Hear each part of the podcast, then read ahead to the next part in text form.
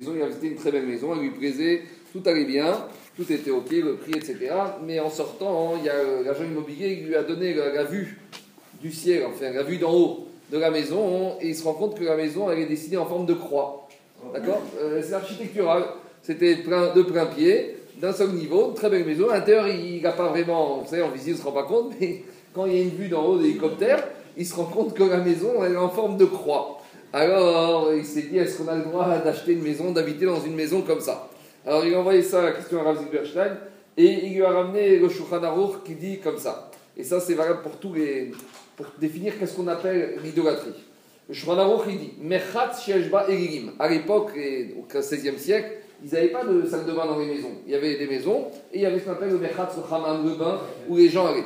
Alors, il dit, si maintenant, dans la ville où on habite, le bain, le Hammam, à l'intérieur du bain, il y a des croix avec euh, le signe de l'acrobate ou toutes sortes de choses, des signes de croix. Est-ce qu'on a le droit de rentrer, se baigner et se doucher dans ce hammam, dans cette salle de bain, dans ce, dans ce spa?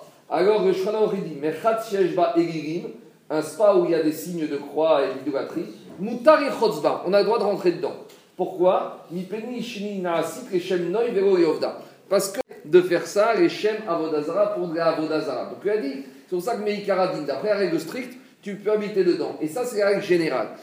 Quand on arrive à savoir si c'est pour la décoration, ou pour faire joli, ou pour faire beau, ça ne s'appelle pas un signe d'avodazara, un signe d'idolâtrie. Si maintenant c'est fait dans cette cavale, et de la même manière, il ramène l'enseignement par rapport à ceux qui mettent une croix autour du cou.